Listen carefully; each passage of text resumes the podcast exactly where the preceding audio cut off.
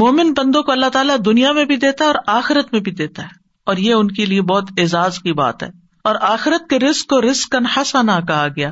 ولدین حاجروفی سبیل اللہ ثم قتلوا او ماتو لیرزقنہم اللہ رزقا حسنا۔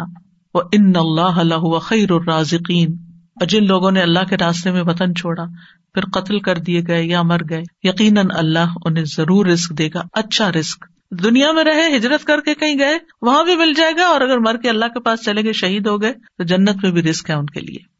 بے شک اللہ ہی یقیناً سب رسک دینے والوں سے بہترین ہے۔ رسک کے معاملے میں بندوں کی ذمہ داری کیا ہے؟ نمبر ایک، اللہ پر بھروسہ کریں، توکل کریں۔ رسول اللہ صلی اللہ علیہ وسلم نے فرمایا، اگر تم اللہ پر اس طرح توکل کرو جس طرح حق ہے، تو وہ تمہیں اس طرح سے روزی دے جیسے وہ پرندوں کو دیتا ہے۔ صبح کو وہ بھوکے اٹھتے ہیں اور شام کو پیٹ بھرے ہوئے آتے ہیں۔ اللہ سبحان تعالیٰ تو ماں کے پیٹ میں بھی رسک دیتا ہے۔ جب ماں خود بھی نہیں کھلا سکتی بچے کو، اس نے وہاں بھی انتظام کیا۔ پیدا ہوتے ہی اس کے سینے میں دودھ اتار دیا۔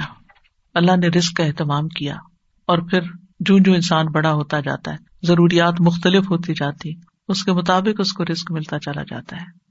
ابو ذر غفاری کہتے ہیں، نبی صلی اللہ علیہ وسلم اپنے رب تبارک و تعالیٰ سے روایت کرتے ہیں۔ اللہ تعالیٰ فرماتا ہے، اے میرے بندو، تم سب گمراہ ہو، سوائے اس کے جسے میں ہدایت دوں۔ بس تم مجھ سے ہدایت مانگو، کیونکہ یہ بھی رسک ہے نا۔ میں تمہیں ہدایت دوں گا۔ اے میرے بندو، تم سب بھوکے ہو، سوائے اس کے جسے میں کھلاؤں۔ تم مجھ سے کھانا مانگو، میں تمہیں کھلاؤں گا۔ اے میرے بندو، تم سب براہنا ہو، سوائے اس کے جسے میں لباس دوں۔ تم مجھ سے لباس مانگو۔ میں تمہیں لباس پہناؤں گا۔ یعنی یہ بیسک نیڈس ہے انسان کی، جن میں نمبر ون ہدایت ہے اور پھر اس کے بعد کھانا اور کپڑا۔ یہ انسان کی بیسک نیڈس میں سے ہے۔ لہذا ان نیڈس کے لیے بھی انسان کو اللہ سبحان تعالیٰ کی طرف رجوع کرنا چاہیے۔ اور جب انسان اللہ سے مانگ کر کوشش کرتا ہے تو پھر اس کو اطمینان بھی ہو جاتا ہے، جتنا بھی اللہ تعالیٰ دیتا ہے۔ اور اس اطمینان کو کناط کہتے ہیں کہ انسان اللہ کے دیے پر راضی ہوتا ہے۔ اور اس کناط سے اطمینان نصیب ہوتا ہے پھر۔ یعنی جب انسان کے اندر کناط ہوتی ہے کہ جو اللہ نے مجھے دیا، میں راضی ہوں، اس پر میں خوش ہوں، جتنا بھی میرے پاس ہے۔ کیونکہ انسان اپنے سے کم والوں کو دیکھتا ہے نا، تو خوش ہوتا ہے۔ اور خوشی کا معیار بھی یہی ہے۔ انسان اگر اپنے سپر والے کو دیکھے گا تو کبھی خوش نہیں ہوگا۔ لیکن مشکل یہ ہے کہ انسان سب کچھ بھی لے کے خوش کیوں نہیں آج؟ کیونکہ انسان صرف ضرورت کا نہیں چاہتا۔ ضرورت پوری ہو جاتی ہے تو راحت چاہتا ہے۔ یعنی کہ کمفرٹیبل لائف ملے۔ جب کمفرٹیبل لائف مل جاتی ہے تو پھر ایش و عشرت چاہتا ہے کہ مجھے لگژریس لائف ملے۔ لہذا اس کی تو پھر کوئی حد ہی نہیں ہے نا۔ تو انسان کبھی بھی مطمئن نہیں ہوتا، کبھی بھی سکون نہیں پاتا۔ اس لیے انسان کو چاہیے کہ وہ اللہ سے مانگے، جو کچھ ہے اس پر راضی رہے اور پھر اس کا دل دولت مند ہو۔ گنا وہ نہیں ہے، دولت مندی وہ نہیں ہے جو بینک بیلنس سے یا بہت ساری سونے چاندی کے ڈھیر سے آپ دولت مند ہوتے ہیں۔ اصل دولت مند وہ ہے جس کا دل دولت مند ہے کہ جو اس بات پہ راضی ہے کہ اللہ نے مجھے بہت کچھ دیا ہے۔ یعنی کثرت سے دولت مندی نہیں ہوتی، بلکہ اس کے مقابلے میں کنات سے دولت مندی ہوتی ہے۔ حقیقت یہ ہے کہ دنیا کی زندگی میں جتنی بھی چیزیں ہیں یا تو یہ انسان کو اپنے کنٹرول میں کر لیتی یا انسان ان کو اپنے استعمال میں لے آتا ہے۔ جب ضرورت کا ہوتا ہے تو سب چیزیں استعمال ہو رہی ہوتی ہیں۔ اور جب زیادہ ہو جاتا ہے تو وہ انسان کے اوپر بوجھ بن جاتا ہے کہ اس کو سنبھالو، رکھو، اس کی حفاظت کرو۔ وہ اسی کی پوجا میں پھر لگا رہتا ہے انسان۔ اور اپنے اعلی مقصد زندگی کو بھول جاتا ہے کہ وہ دنیا میں صرف مال اسباب کٹھا کر کے اس کی خدمت کرنے نہیں آیا، بلکہ وہ اللہ کی عبادت کے لیے آیا۔ تو اس لیے بہت ضروری ہے کہ انسان ہرس سے بچے، کیونکہ ہرس کا نقصان ہے۔ رسول اللہ صلی اللہ علیہ وسلم نے فرمایا، دو بھوکے بھیڑیے اگر بکریوں کے ریوڑ میں چھوڑ دیے جائیں تو اتنا نقصان نہیں دیتے جتنا کسی انسان کا مال کے لیے ہریس ہو جانا، لالچی ہو جانا۔ اور وہ کیا ہوتا ہے کہ انسان جو ملا ہے اس پہ راضی نہیں، بس اس سے زیادہ حاصل کرنے کی کوشش میں، اور زیادہ اور زیادہ، حتیٰ کہ مر ہی جاتا ہے دنیا سے ہی چلا جاتا ہے انسان۔ اور اللہ کو دکھانے کے لیے کچھ نہیں ہوتا اس کے پاس۔ نہ کوئی عبادت، نہ کوئی خدمت، نہ کچھ۔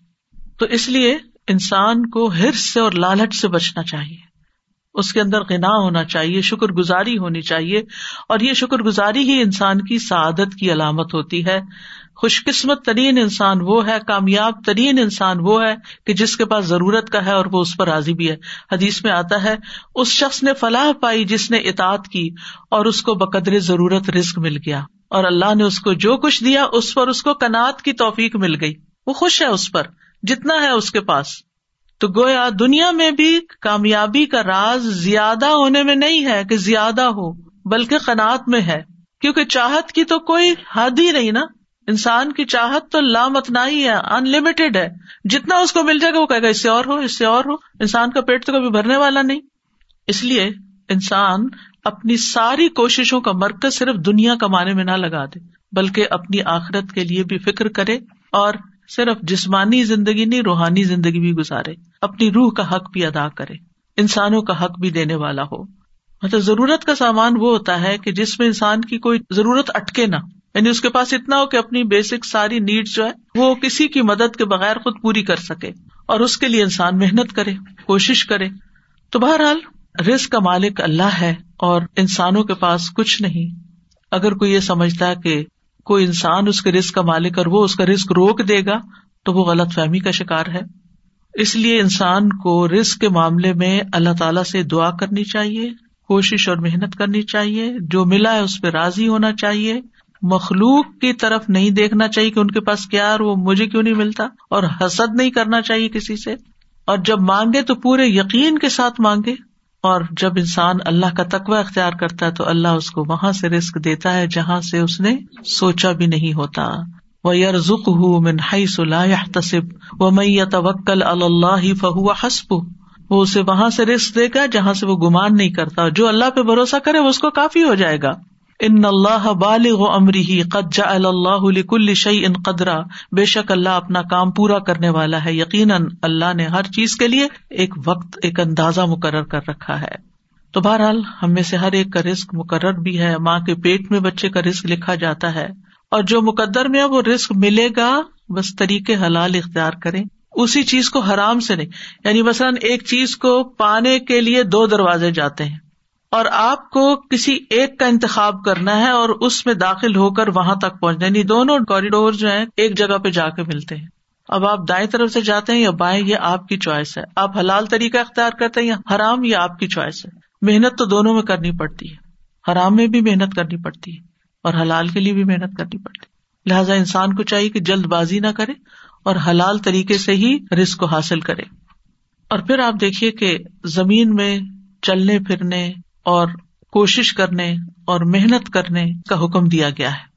سورت الملک روز آپ پڑھتے ہیں، اللہ تعالیٰ فرماتے ہیں جا فم شوفی منا کی و کلو مر رسق ہی و الشور وہی ہے جس نے تمہارے لیے زمین کو تابے کر دیا۔ سو اس کے کندھوں پہ چلو، نکلو، کام کرو اور اس کے دیے میں سے کھاؤ اور اسی کی طرف دوبارہ اٹھ کے جانا ہے۔ یعنی مرنے کو نہ بھولو، آخرت کی تیاری نہ بھولو۔ یعنی دنیا میں لگ کے اپنی آخرت کو نہ بھولو۔ امبیا بھی رسک کی تلاش میں جاتے تھے۔ اسماعیل علیہ السلام کی شادی کے بعد ابراہیم علیہ السلام اپنے مکہ میں چھوڑے ہوئے خاندان کو دیکھنے کے لیے آئے تو اسماعیل علیہ السلام گھر پر نہیں تھے۔ جب کچھ دنوں کے بعد تشریف لائے تو اس مرتبہ بھی اسماعیل علیہ السلام گھر نہیں تھے۔ تو آپ ان کی بیوی کے پاس گئے، ان سے پوچھا کہ اسماعیل کہاں ہے؟ انہوں نے بتایا کہ ہمارے لیے روزی تلاش کرنے گئے ہیں یعنی کام پر گئے ہیں۔ تو اس لیے لوگوں کے آگے ہاتھ پھیلانے کی بجائے انسان خود محنت کرے، کام کرے۔ اور پھر اعتدال سے کام لے۔ یعنی سارا اپنا وقت، ساری انرجی، ساری جوانی، ساری محنت، سارا ٹیلنٹ صرف اس پہ نہ لگا دے، بلکہ اللہ کی عبادت کے لیے بھی وقت نکالے۔ اللہ کے دین کی خدمت کے لیے وقت نکالے، بندوں کی خدمت کے لیے وقت نکالے۔ فضائل بن ایاز کہتے ہیں، لوگوں نے سچائی اور حلال رسک کی طلب سے زیادہ افضل زینت کسی اور چیز کے ساتھ اختیار نہیں کی۔ ابو سعید خدری کہتے ہیں، اے لوگو، تنگ دستی تمہیں رسک کو ناجائز مقام سے حاصل کرنے پر نہ اکسائے۔ اور پھر جو اسباب اللہ تعالیٰ پیدا کرے، ان کو اختیار کرے۔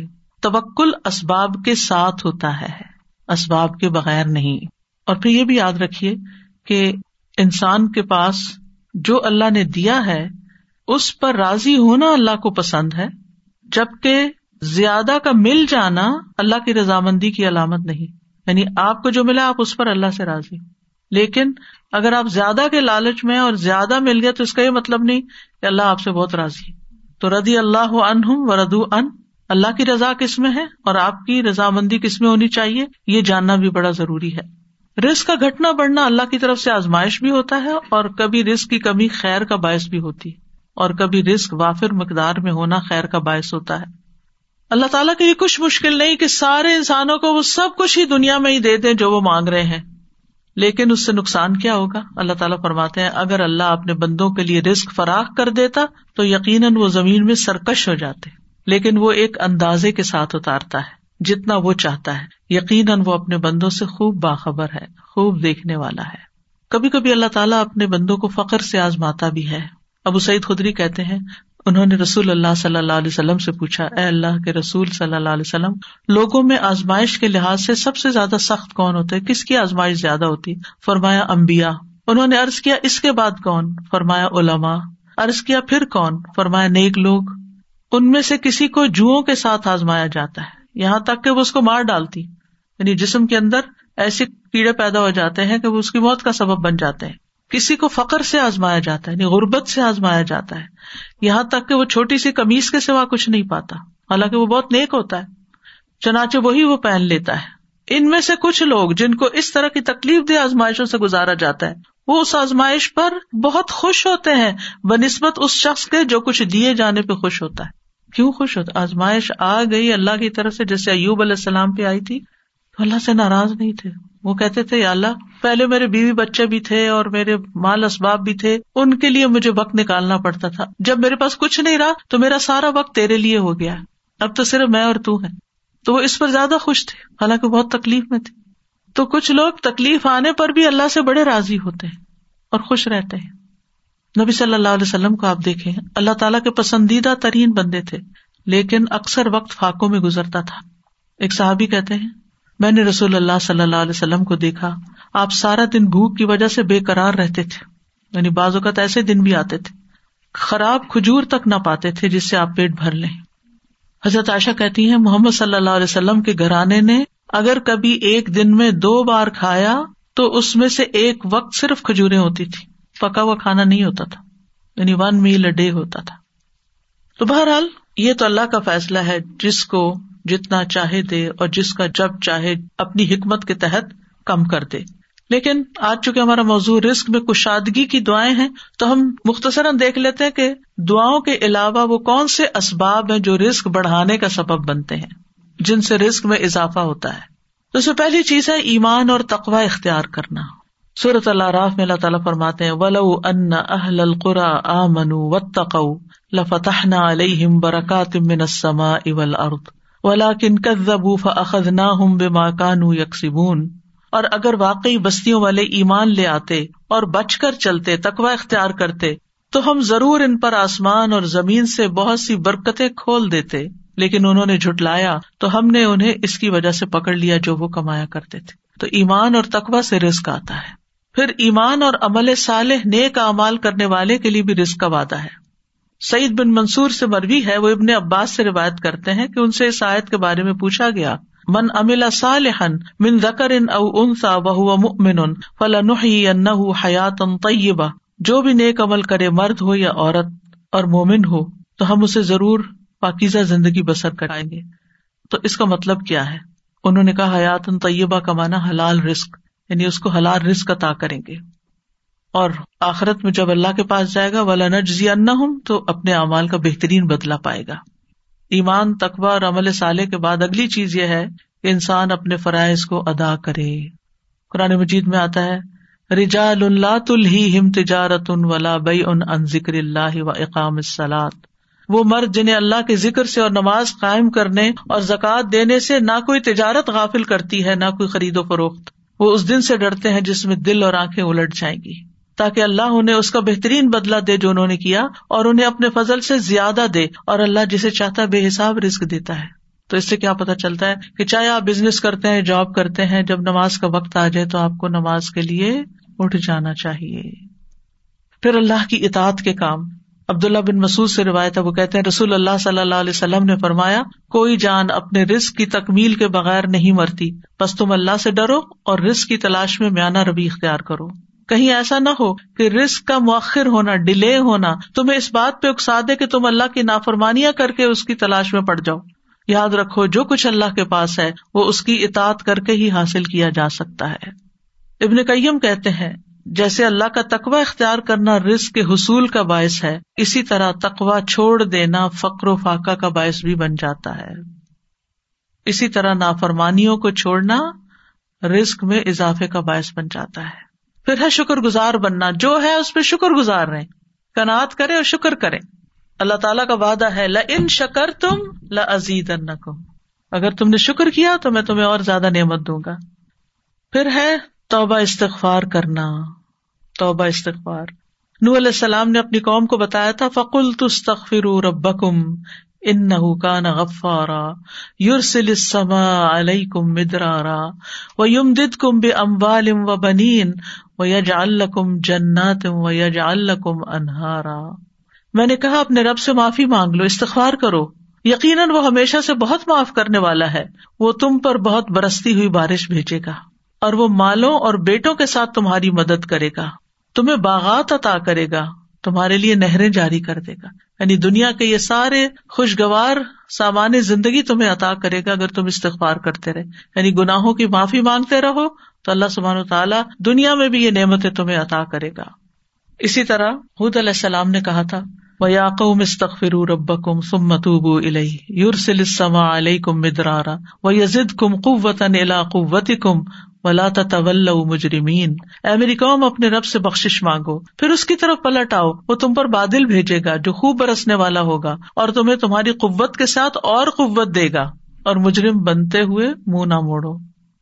صالح علیہ السلام نے اپنی قوم کو کہا وہ انستق فرو رب اور یہ کہ اپنے رب سے معافی مانگو۔ تم متوب پھر اس سے توبہ کرو۔ یو مت کم متا ان حسن الا اجل مسمہ وہ ایک خاص مدت تک تمہیں اچھا سامانی زندگی دے گا۔ کیونکہ ہر ایک کو پھر موت تو آنی ہے۔ وہ یو تکل لدی فضل فضلہ اور ہر صاحب فضل کو اس کا فضل عطا کرے گا۔ پھر اسی طرح تصبیحات کی کثرت سے بھی رسک میں اضافہ ہوتا ہے تصویر پڑھنا۔ نور علیہ السلام کی وفات کا وقت جب قریب آیا تو انہوں نے اپنے بیٹے سے فرمایا، اور باتیں بھی تھی اس میں ایک یہ بھی تھی کہ سبحان اللہ و بحمدی ہی کا ورد کرتے رہنا یہ ہر چیز کی نماز ہے اور اس کے ذریعے مخلوق کو رسک ملتا ہے۔ تو جسے رسک کی تنگی ہو وہ تصویر کی کسرت کر دے۔ پھر پیدر پہ حج اور عمرہ کرنے سے فخر دور ہوتا ہے۔ نبی صلی اللہ علیہ وسلم نے فرمایا، حج اور عمرے پیدر پے کیا کرو، کیونکہ یہ دونوں فخر اور گناہوں کو اس طرح ختم کر دیتے ہیں، جیسے بھٹی لوہے، سونے اور چاندی کے میل کو ختم کر دیتی ہے۔ پھر سلائی رحمی کرنے سے رسک میں برکت ہوتی ہے رشتے داروں کو دینے سے، ان کے ساتھ نبھانے سے، ان سے اچھا سلوک کرنے سے۔ رسول اللہ صلی اللہ علیہ وسلم نے فرمایا، جس شخص کو پسند ہو کہ اس کے رسک میں وسط ہو یا اس کی عمر دراز ہو، اسے چاہیے کہ سلائی رحمی کرے۔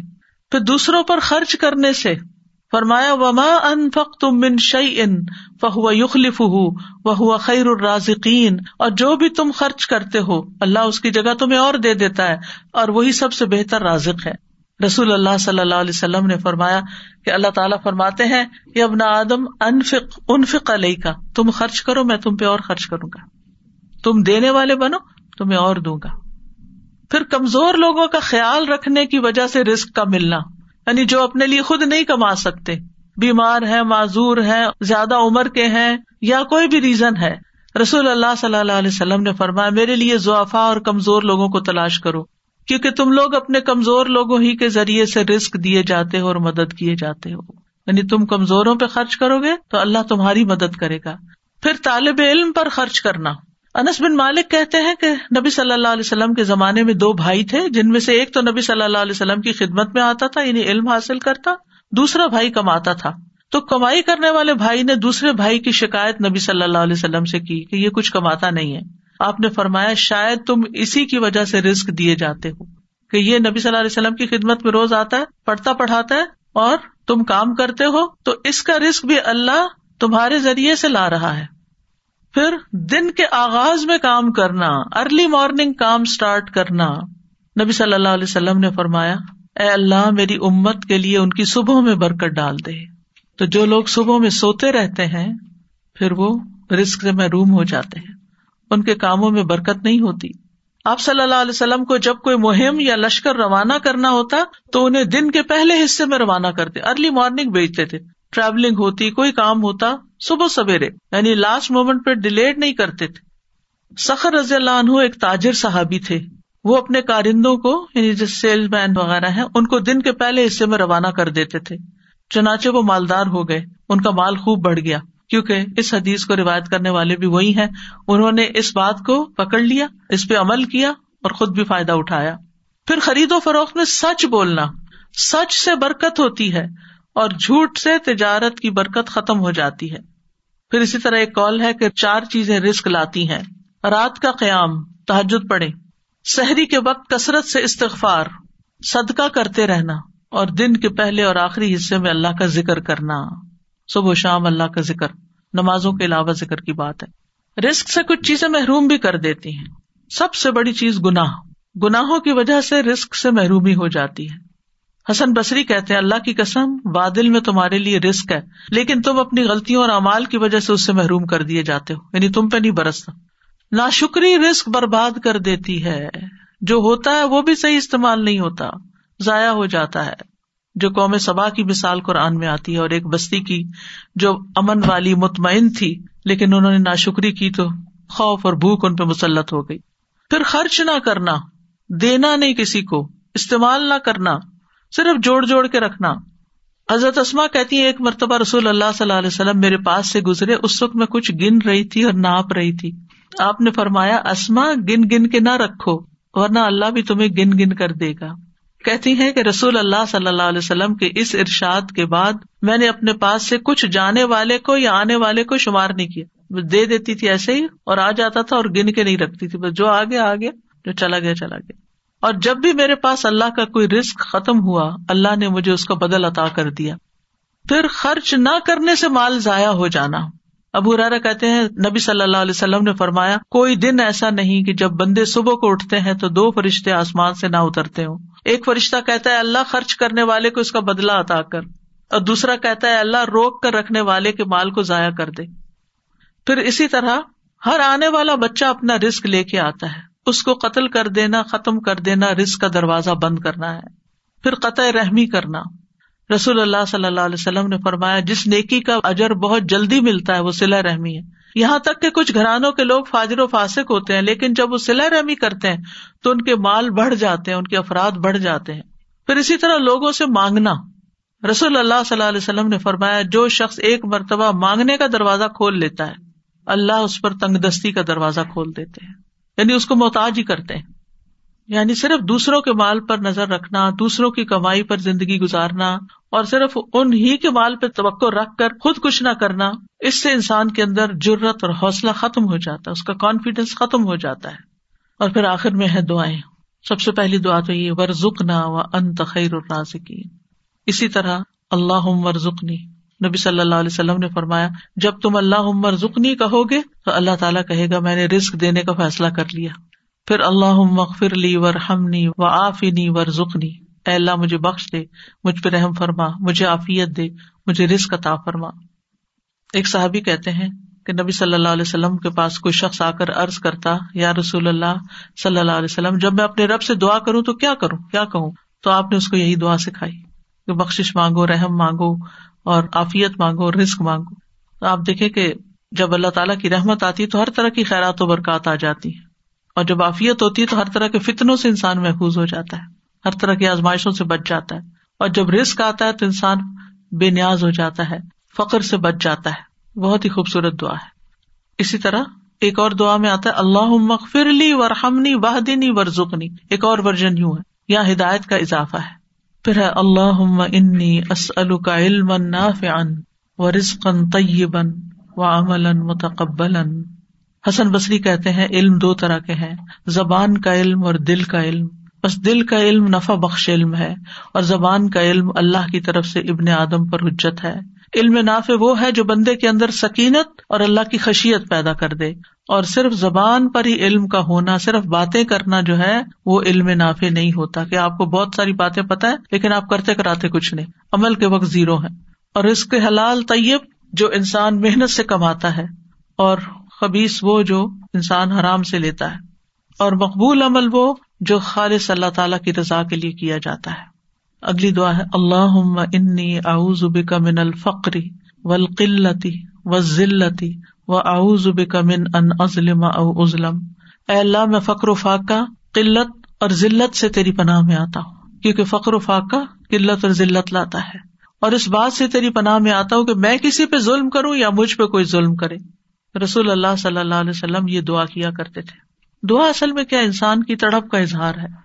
انسان کسی چیز کی بہت خواہش کرے اور پھر وہ لوگوں کی طرف دیکھنے کی بجائے اللہ سے مانگے۔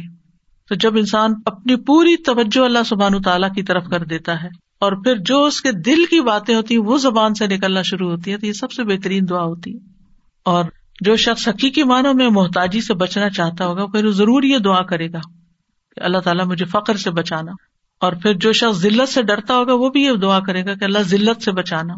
اور اسی طرح قلت سے بھی کہ اللہ، جیسے کہتے پنجابی میں لوڈ کی تھوڑ نہ ہو۔ یعنی جو چیزیں ضرورت ہے وہ کم نہ پڑے۔ اور پھر اسی طرح میں کسی پہ ظلم نہ کروں اور کوئی مجھ پہ ظلم نہ کرے۔ بہت ہی خوبصورت دعا ہے۔ یعنی نہ میں کسی کے حق میں زیادتی کروں، نہ کوئی میرے حق میں زیادتی کرے۔ نہ میں لوگوں کی نگاہوں میں ذلیل ہوں کہ وہ مجھے حقیر جانے اور مجھے ذلیل و خوار کر دے پھر دعا ہے، لا الہ الا اللہ الواحد القہار، رب السماوات والارض وما بینہم العزیز الغفار۔ نہیں کوئی معبود برحق مگر اللہ جو اکیلا اور زبردست ہے آسمانوں زمین اور ان دونوں کے درمیان کی تمام چیزوں کا رب ہے اور غالب اور بہت بخشنے والا ہے۔ حضرت عائشہ فرماتی ہے کہ نبی صلی اللہ علیہ وسلم جب رات کو بھوک کی شدت کی وجہ سے کروٹیں بدلتے تھے تو یہ دعا پڑا کرتے تھے۔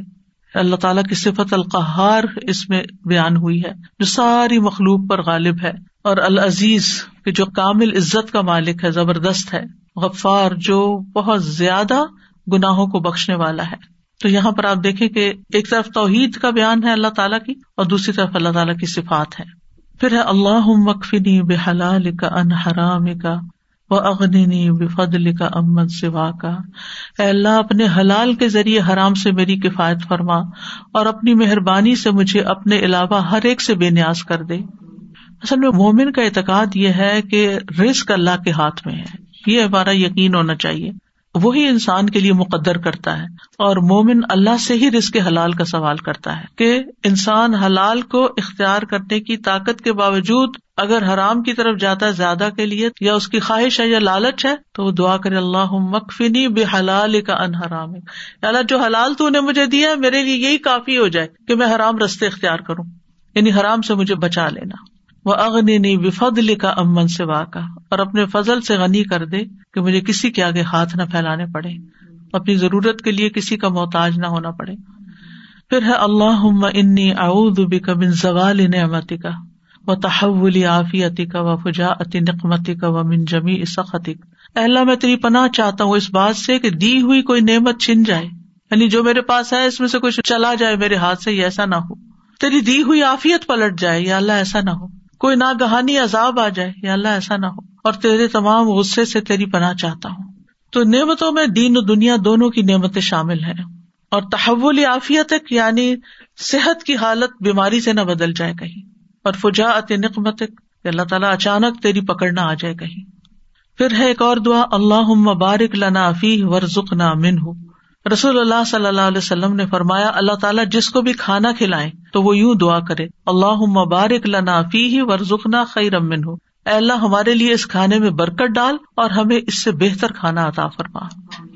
پھر ایک اور دعا ہے اللہ مبارک لنا فی سمرنا و بارک لنا فی مدینتنا و بارک لنا فی سا انا و بارک لنا فی مدنا۔ اے اللہ، ہمارے لیے پھلوں میں برکت عطا فرما۔ ہمارے لیے، ہمارے مدینہ میں برکت عطا فرما۔ اور ہمارے لیے، ہمارے سا میں برکت عطا فرما۔ اور ہمارے لیے، ہمارے مد میں برکت عطا فرما۔ پیمانے ہیں یہ دونوں۔ کہ اللہ، یہ ساری چیزوں میں برکت ہو۔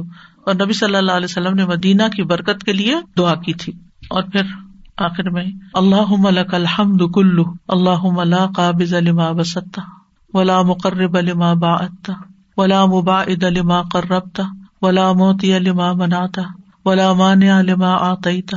اللہ مبسط علینا من برکاتک و رحمتک و فضلک و رزقک۔ اللہم انی اسألک النعیم المقیم الذي لا يحول ولا يزول اللہم انی اسألک النعیم یوم العیلہ والامن یوم الحرب۔ اللہم اعظم بک من سوء ما آتیتنا و شر ما منعت منا۔ اے اللہ تیری ہی لیے ہر قسم کی تعریف ہے۔ اے اللہ، جو تو پھیلا دے اسے کوئی سمیٹنے والا نہیں۔ جو تو دور کر دے اسے کوئی قریب کرنے والا نہیں۔ جسے تو نزدیک کر دے اسے کوئی دور کرنے والا نہیں۔ جسے تو عطا کر دے اسے کوئی روکنے والا نہیں۔ جس سے تو روک لے اسے کوئی دینے والا نہیں۔ اے اللہ، ہم پر اپنی برکات، اپنی رحمت، اپنے فضل، اپنے رسک کو پھیلا دے۔ اے اللہ، میں تجھ سے ایسی نعمتیں مانگتا ہوں جو ہمیشہ قائم رہے۔ نہ تیری اطاعت میں حائل ہو نہ زائل ہو اے اللہ، میں تجھ سے تنگی کے دن، نعمت اور جنگ کے دن امن کا سوال کرتا ہوں۔ اے اللہ، میں تیری پناہ میں آتا ہوں۔ اس چیز کی برائی سے جو نے عطا کی اور اس چیز کے شر سے جو نے ہم سے روک لی۔ بہت ہی خوبصورت دعا ہے۔ اللہ سبحان و تعالیٰ قبول فرمائے۔ اللہ انی اسلو کا فعل الخیرات و ترک المنکرات و حب المساکین و انتخر علی و ترحمنی و ازا ارت فتن قوم فتوفنی غیر مفتون اسلو کا حب کا و حب میں حب کا و حب عمل یو قرب حبک اللہ ہر رزق کے ساتھ محبتوں کا رزق بھی عطا فرما۔ یہ دعائیں جو ہیں، اس پمفلٹ میں بھی ہیں رسک میں کشادگی کی دعائیں۔ آپ اگر ایک چھوٹی سی باسکٹ بنا لیں نا، تو سارے کارڈ اس میں رکھ دیا کریں۔ اور اگر ہو سکے تو نماز کی جگہ کے قریب ایک نماز کے بعد ایک اٹھایا، سارے ذکر کر لیے۔ دوسرے کے بعد دوسرا اٹھایا، تیسرے کے بعد تیسرا اٹھایا، چوتھے کے بعد چوتھا۔ یا کوئی بھی اور آپ کا جو فارغ وقت جس سے کہتے نا، آپ کی کوئی ہابی ٹائم تو وہ دعا بنا لیں اپنی کہ آپ دعا والی ٹیبل کے پاس بیٹھ جائیں اور کوئی نہ کوئی چیز اٹھا کے اللہ سے مانگنا شروع کر دیں۔ تو ان شاء اللہ اللہ تعالیٰ ضرور سنے گا۔ دعاؤں سے دنیا اور آخرت دونوں کی خیر آتی ہے۔ اللہ تعالیٰ سے ہم ہر طرح کی خیر مانگتے ہیں۔ وہ آخر الحمد للہ رب العالم سبحان اللہ و بحمد کا اشد اللہ اللہ اللہ انت استخر کا و اطوب السلام علیکم و رحمۃ اللہ وبرکاتہ۔